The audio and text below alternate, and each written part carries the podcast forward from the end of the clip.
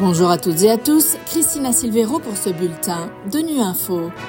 Au menu de l'actualité, à Gaza, les opérations d'aide humanitaire sont en péril en raison de la crise financière. Le chef des droits de l'homme scandalisé par les allégations d'exécution sommaire au Mali. Enfin, reportage de la campagne médicale conjointe menée à Boire en République centrafricaine.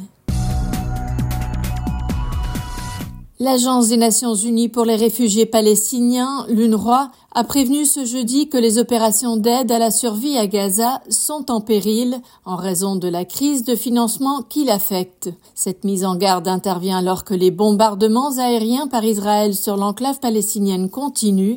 Jérôme Bernard nous en dit plus. Le chef de l'UNRWA à Gaza, Tom White, a estimé qu'il était difficile d'imaginer que les habitants de Gaza survivront à cette crise sans l'UNRWA. Il a dit ainsi avoir reçu des informations selon lesquelles des habitants broient de la nourriture pour oiseaux pour en faire de la farine. Le secrétaire général de l'ONU, Antonio Guterres, a souligné que l'UNRWA était l'épine dorsale de la réponse humanitaire à Gaza. Il a appelé tous les États membres à garantir la continuité du travail de l'agence onusienne.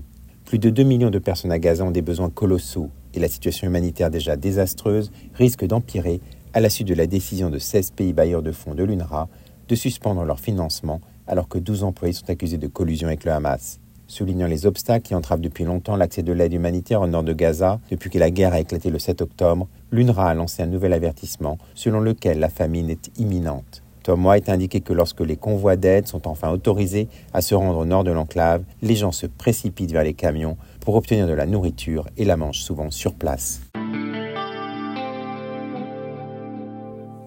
Le haut-commissaire des Nations Unies aux droits de l'homme, Volker Turk, s'est dit consterné ce jeudi par les allégations crédibles selon lesquelles les forces armées maliennes, accompagnées de personnel militaire étranger, ont exécuté sommairement au moins 25 personnes dans le village de Wellingara, dans la région centrale de Nara, vendredi dernier.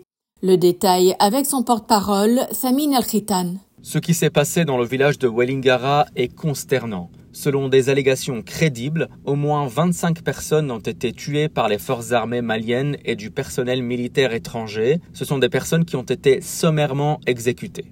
Nous avons également reçu des informations alarmantes selon lesquelles une trentaine de civils ont été tués le week-end dernier. C'était dans la région de Bandiagara lors d'attaques menées par des individus armés qui ne sont pas encore identifiés. Toutes ces allégations doivent absolument faire l'objet d'enquêtes complètes et impartiales et les responsables doivent être traduits en justice dans des procès conformes aux normes internationales. D'ailleurs, nous n'avons toujours pas connaissance d'enquêtes menées par les autorités maliennes sur des meurtres présumés qui ont eu lieu en septembre et octobre dernier. C'était dans les régions de Ségou et de Gao.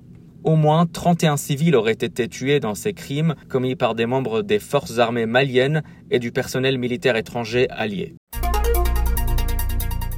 Le ministère de la Santé centrafricain et la mission de l'ONU dans le pays, la MINUSCA, ont organisé cette semaine une campagne médicale dans la localité de Boire, dans l'ouest du pays, pour apporter des soins à la population. Reportage de Félicité Prudentiamte de Guira FM. Cette campagne initiée par le gouvernement vise à rapprocher les populations des services de santé. Dans ce cadre, 15 médecins ont été rendus disponibles pour porter assistance à la population. Docteur Jean Méthode Moyen, membre de l'équipe de la coordination de la campagne médicale à boire, explique. On a enregistré un petit relâchement et donc euh, le chef de département a mis en place cette initiative afin que nous puissions renouer avec la population, leur redonner confiance et leur montrer que le gouvernement à travers le département de la santé est disposé à améliorer leur état de santé. Il y a des médecins généralistes, spécialistes, dont nous avons vu qu'il y a beaucoup plus de pathologies tropicales négligées enregistrées, des cas de pathologies liées au péril fécal, donc l'histoire des parasites et autres, hein, aussi de malnutrition. L'activité elle-même est appréciée par les populations rencontrées lors de cette campagne. Tu peux faire tout, mais si tu n'as pas la santé, tu peux pas faire ce que tu peux faire. Je suis très très très ému par rapport à le circuit qui s'est produit dans la ville de Bois. Je suis très très très heureux parce que les populations ont besoin de la santé, mais vraiment manque de moyens. Dommage que le temps ne permette pas. Donc par rapport euh, au nombre de personnes, je demande aux partenaires de prolonger un peu. Environ 5000 personnes ont été touchées par cette campagne dont la plupart sont des femmes et des enfants. Voilà, fin de ce bulletin de Nu Info. Merci de votre fidélité. À bientôt.